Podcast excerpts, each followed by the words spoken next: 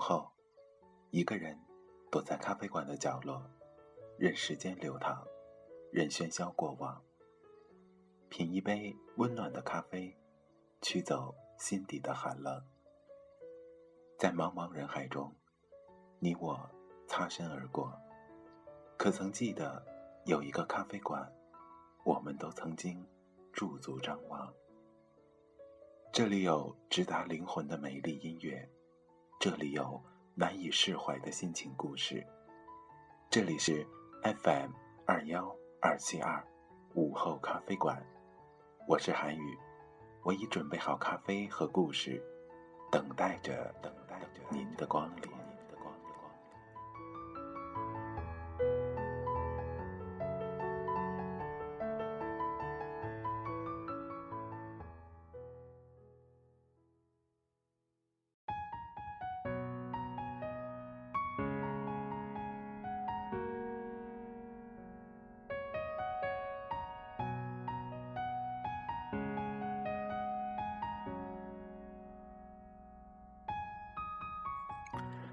的听众朋友们，大家晚上好，这里是 FM 二幺二七二午后咖啡馆，我依然是你们的主播韩语。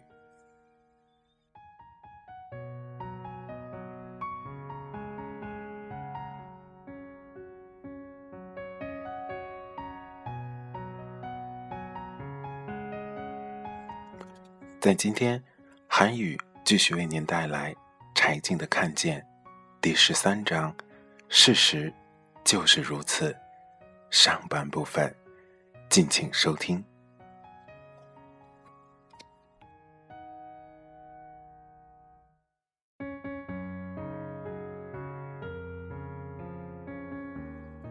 二零零七年，陕西农民周正龙称自己在一处山崖旁拍到了。野生的华南虎，陕西省林业厅召开新闻发布会，展示这些老虎的照片，宣布已灭绝了二十年的华南虎再次发现。外界质疑很多，一些人觉得照片上褐红色的老虎太假了，一动不动，两眼圆睁，呆呆的顶着大叶子，不像是真的，但也只是狐疑。没有定论。我们开会决定讨论做不做这件事儿。有人说，一张小破照片有什么劲？做什么呀？找第二个落点吧。第二落点是陈蒙同志的常用语，意思是比别人高一个台阶的想问题。我也犯愁，找什么落点呢？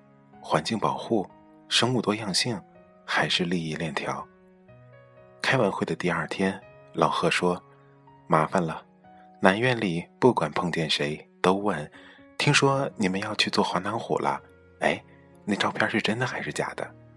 不管你的第二落点多漂亮，根本绕不过别人的质疑，真的还是假的？”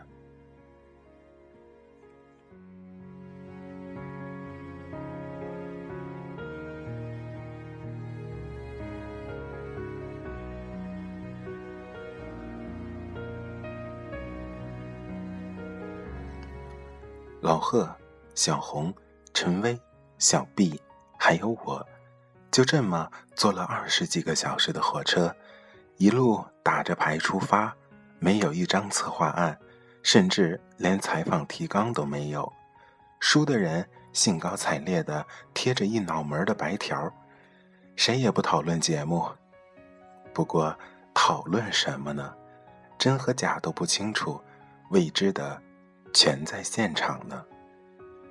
镇平县很小，只有五万人，从离得最近的安康坐车过去也需要将近五个小时。县城像个豌豆，小而又圆，散步二十分钟就走完了。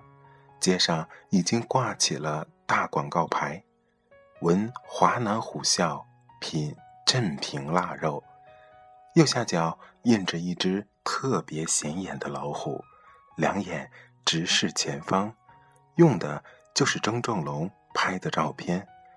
他拍照的相机是从亲戚那里借的，亲戚是县经贸局局长，正筹备注册镇平华南虎商标，成立一个公司，开发虎牌产品。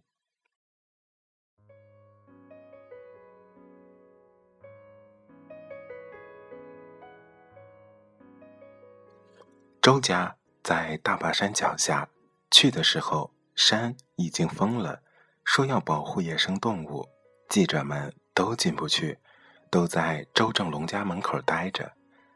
青山湾里一棵鲜红的柿子树下，几把竹凳子，团团坐着喝茶，都是同行，互相也都打个招呼。哟，你也来了？周正龙正在接受采访。细长的眼睛，鼻尖唇薄，拿着尺把长的刀，讲当年作为一个老猎人是怎样把一头大野猪干掉的。我听了一耳朵。有记者正在问：现在你是很多媒体记者追逐采访的对象，有没有觉得自己的生活变化很大呢？一天平均有五六班吧，一般都有三四个人。有时候搞到晚上十一二点，虽然我拿命把华南虎的照片换来了，无非就是起这个作用，我个人也没什么好处。记者问：“听说那天晚上你回到家之后，你落泪了，这是你第，这是你这辈子唯一一次掉眼泪是吗？”周说：“我可以说五十几年没流过眼泪了。”包括我父母死的时候，我都没流过泪。可一看到老虎照片，我都不想回忆了。说着，他有点哽咽了起来。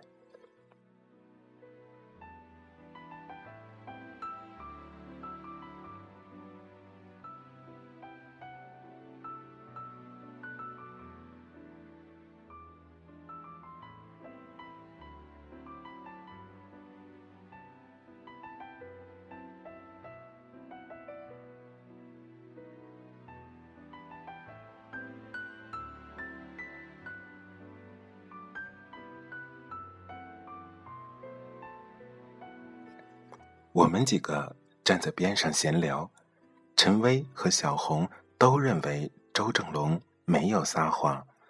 我和老贺对望了一眼，问他们为什么这么判断。陈威说：“周正龙披着大黑袄，坐在一个山脚的菜地里，背景是漫山遍野的秋天，逆着光逆着光坐着。他笑，从镜头里看，那就是个老英雄啊。我也看着他笑。”小红说：“撒谎的人怎么敢直视镜头呢？”几个人聊了半天，事实不清楚时，每个人的审美和直觉都会不同，要靠这个来判断，结果谁也说服不了谁。牟森有次跟我聊天，说这个世界上有各种各样的正义，所以人们对世界的知识不能来自评论，要来自报道，报道。就是对事实和因果的梳理。人都走了，我和周正龙两只小板凳，坐在他家大门口的树下，开始采访。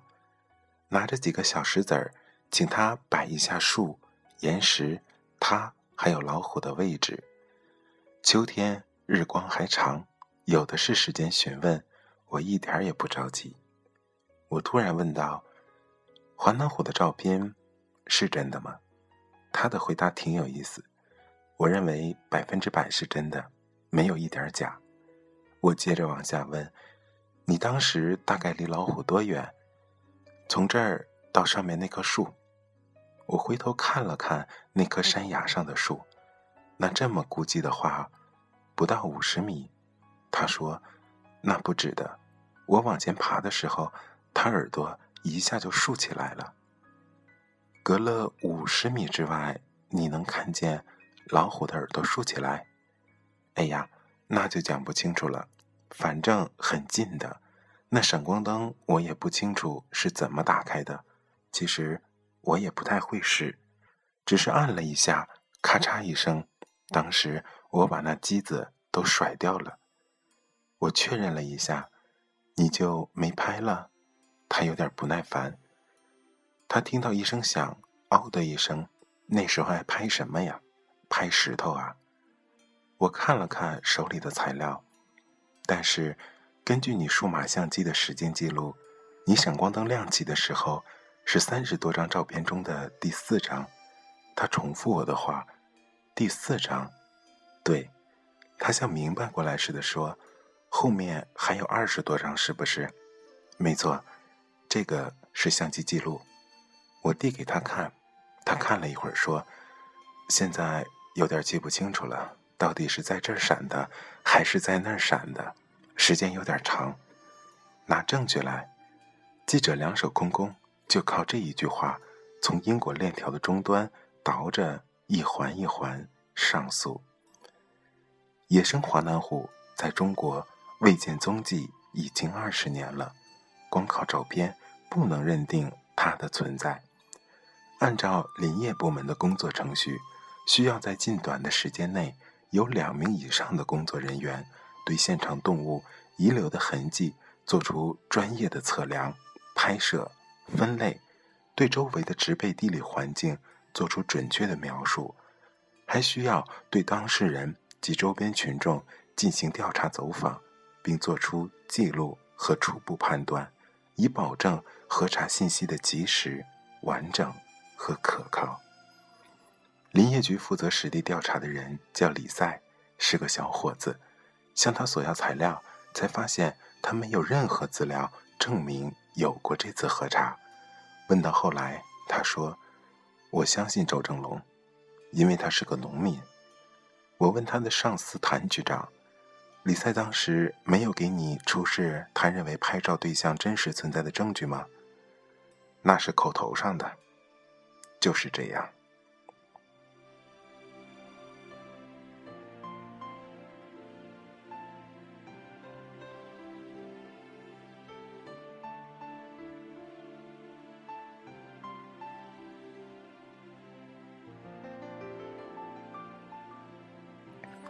仅靠他一个人的说法吗？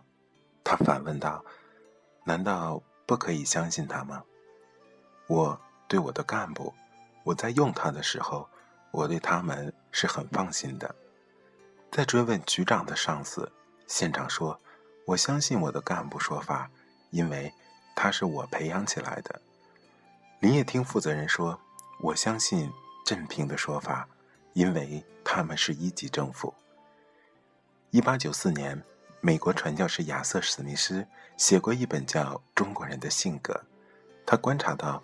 当时国人有一个很强烈的缺点，就是缺乏精准性。分布在城市边的几个村子，跟城市相距一到六里，但每个村子都叫三里屯儿。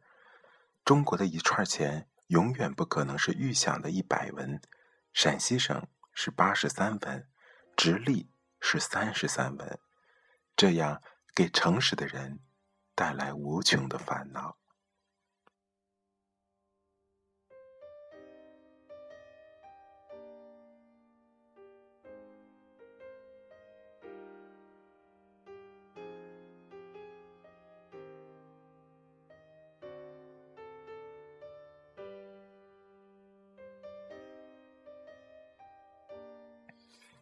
史密斯叹息着背后不求甚解的智力混沌。我问过一个中国厨师：“面包里为什么不放盐？”答案就一个：我们在面包里就不放。你们这个城市有这么多好的冰制制品，为什么不留一点过冬？答案也只有一个：不，我们这儿的冬天从来没有冰制制品。这种缺乏科学精神的文化渗透在整个古老帝国。蔡元培评价过：自汉朝以后，虽然思想家辈出，但大皆不能出儒家之范围。我国从前无所谓科学，无所谓美学，唯用哲学以推测一切事物，往往各家悬想、独断。清朝灭亡后。北京这座中世纪都城开始现代化，需要建设用的工程蓝本和施工程序。时任交通总长的朱启麟只找到一本《大清会典》，这是记录清朝典章制度最权威的典籍，其中建筑规范的工程做法部分，却只有薄薄的十几页。怎么做到的？所有的字数都被改成了“若干”二字。为什么官府不记载这些技术呢？朱启灵说：“执笔写文件的人，一看术语很深奥，比例数字都很繁琐，写到文件上，怕上司诘问起来，自己又说不清楚，干脆都删了。越这样，当官的越不懂。”一切实权落入算房、样房之手，想写多少就写多少。中国人的性格出版时，亚瑟·史密斯已经在晚清中国生活了二十二年。他在书中写道：“一个拉丁诗人信奉一句格言，一个了解事物缘由的人才是幸福的。如果他在住在中国，会把这句格言改成。”试图寻找事物缘由的人，是要倒霉的。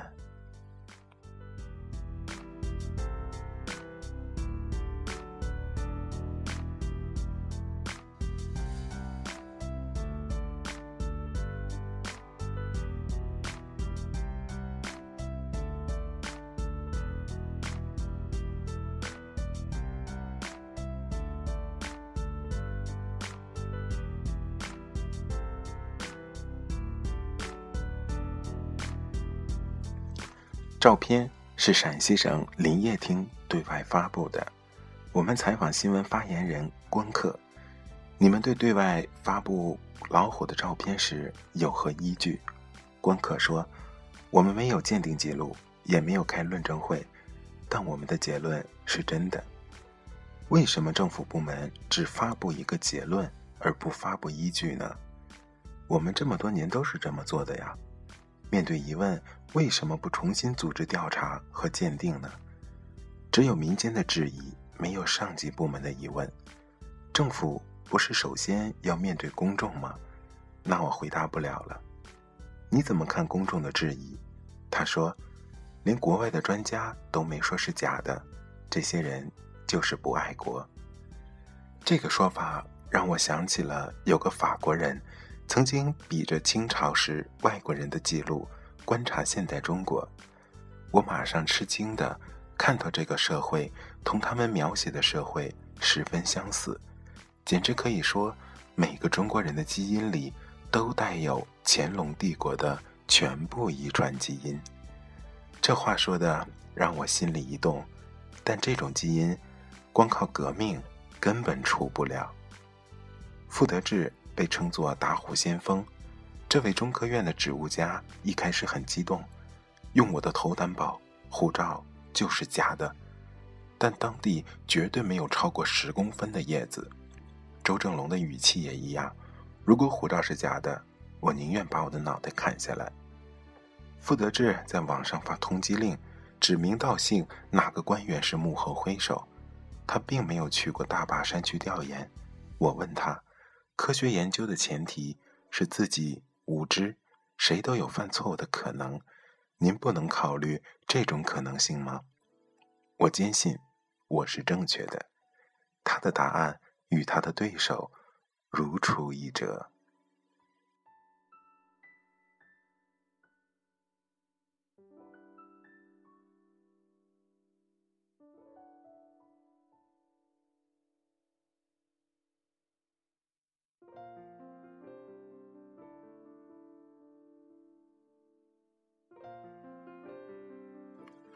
那为什么要用脑袋的方式来赌呢？我们林口的人说话都比较粗。他解释说，等周正龙真的找到了二十公分左右长的叶子，拍了照片登在报纸上，我去看，傅德志看了一会儿报纸上的照片，看见照片里周正龙的手上握着匕首，他在威胁我。他的博客里也有很多跟帖。就是要以暴制暴，政府天然是骗子。周扬在八十年代说过一句话：“堵脑袋的结果是产生新的偏见与迷信。”我问镇平的县长：“如果没有调查研究，依据的是您相信一个人的人格，你觉得这样的态度科学吗？就我们现在掌握的情况，我觉得是真的。我说，您当时相信谭局长的工作，所以没有问他要现场的核查，您认为肯定有，但是我们调查发现是没有。他迟疑了一下，这个情况我不太清楚。从刚刚这个细节可以看到，这种主观相信有时候很脆弱，很难站得住脚的。他脸上有什么僵硬的东西，突然化了一点儿。那你说的，可能对这个有一点疏忽吧？以前新闻调查老说启蒙，我一直以为是说媒体需要去启蒙大众，后来才知道，康德对启蒙的定义。不是谁去教化谁，而是人摆脱自身造就的蒙昧，要宽容。陈蒙从认识我开始说到最后一次，我听烦了。你不要用像真理一样的标准来要求我好不好？你要成为一个伟大的记者，就必须这样。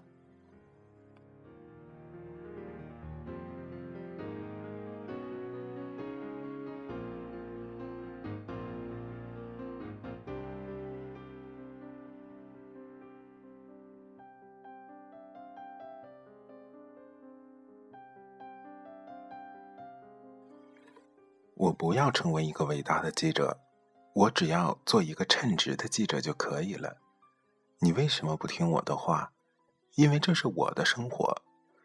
可是我说的是对的，我又不需要完美。每一次谈话我都气急败坏，有这样的领导吗？你管我呢？过一阵子明白点事儿的时候，骚眉搭眼的再去问他，人怎么才能宽容呢？他说：“宽容的基础是理解，你理解吗？”后来我做节目，常想起这句“你理解吗”，才明白他的用意。宽容不是道德，而是认识。唯有深刻的认识事物，才能对人和世界的复杂性有了解和体谅，才会不轻易的责难和赞美的思维习惯。有了这样一个内心定位，采访在姿态上就会有变化。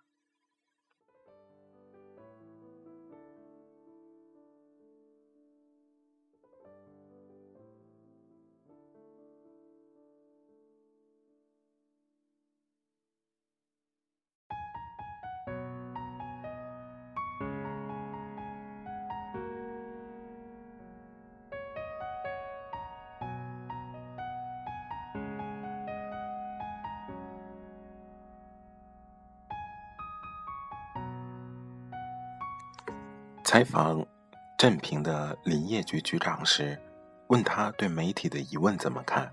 他说：“我们不想他们怎么想的。野生华南虎在镇平的存在不容置疑。”我说：“谭局长，我们都非常愿意相信华南虎在镇平存在，只是我们知道国际上认定物种的存在需要有几个前提条件：首先是要发现活体，其次。”是发现尸体，而且要有影像资料，最后是有研究者的目击。他愣了一下，说：“关于你说的这几点，我确实还不知道。换做以前的我，可能会问：您是林业局长，连这个都不知道吗？把他堵在墙角，微笑的看他。可现在我觉得，一个五万人的山区县城，一个刚刚从党校校长。”调来当上林业局局长的人，不了解这样的专业知识，也是可能的。最重要的不是你怎么不知道，而是，那么现在你知道了，该怎么面对？谭局长依然说，华南虎的存在不容置疑。如果放在以前，我可能会再逼一下，但是公众有质疑的权利。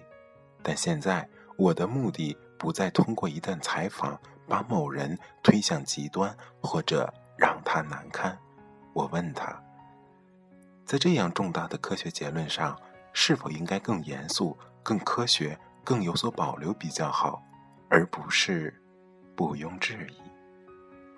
这好像是我第一次在采访中和对方有讨论的心态，因为我渐渐知道，有时候偏见的造成是利益的庇护，和有些无知加上蒙昧。媒体重要的是呈现出判断事物应有的思维方式，而不是让一个人成为公敌。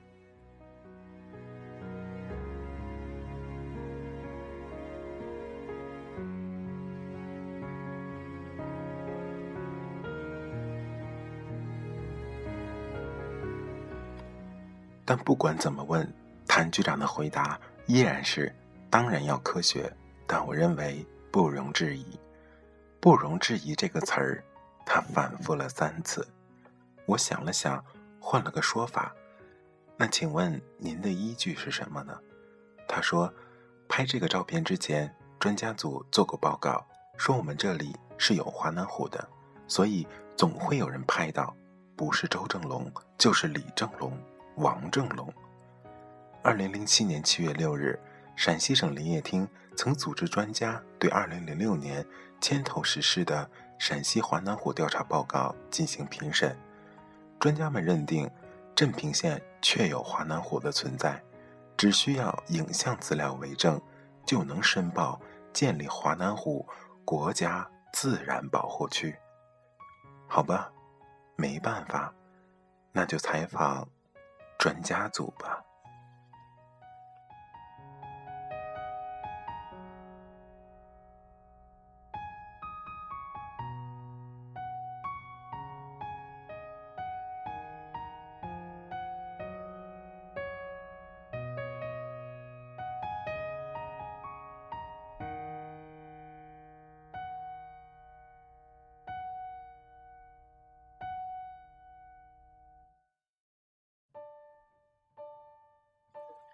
好的，亲爱的听众朋友们，今天的柴静看见就为大家更新到这里。在节目的最后，呃，韩宇要提醒大家一下，今天的节目在录制的时候呢，韩宇的设备出现了一点点的小问题，所以呃，今天的节目音质包括呃会有出现喷麦的情况，呃，韩宇已经多加注意了。但如果依然会存在，那么韩语在这儿首先跟大家道个歉。呃，韩语会尽快的整理好呃录制装备，然后将精彩的午后咖啡馆继续带给大家。好了，这里是 FM 二幺二七二午后咖啡馆，我是主播韩语，咱们明天再见，祝你晚安，好梦，周末快乐。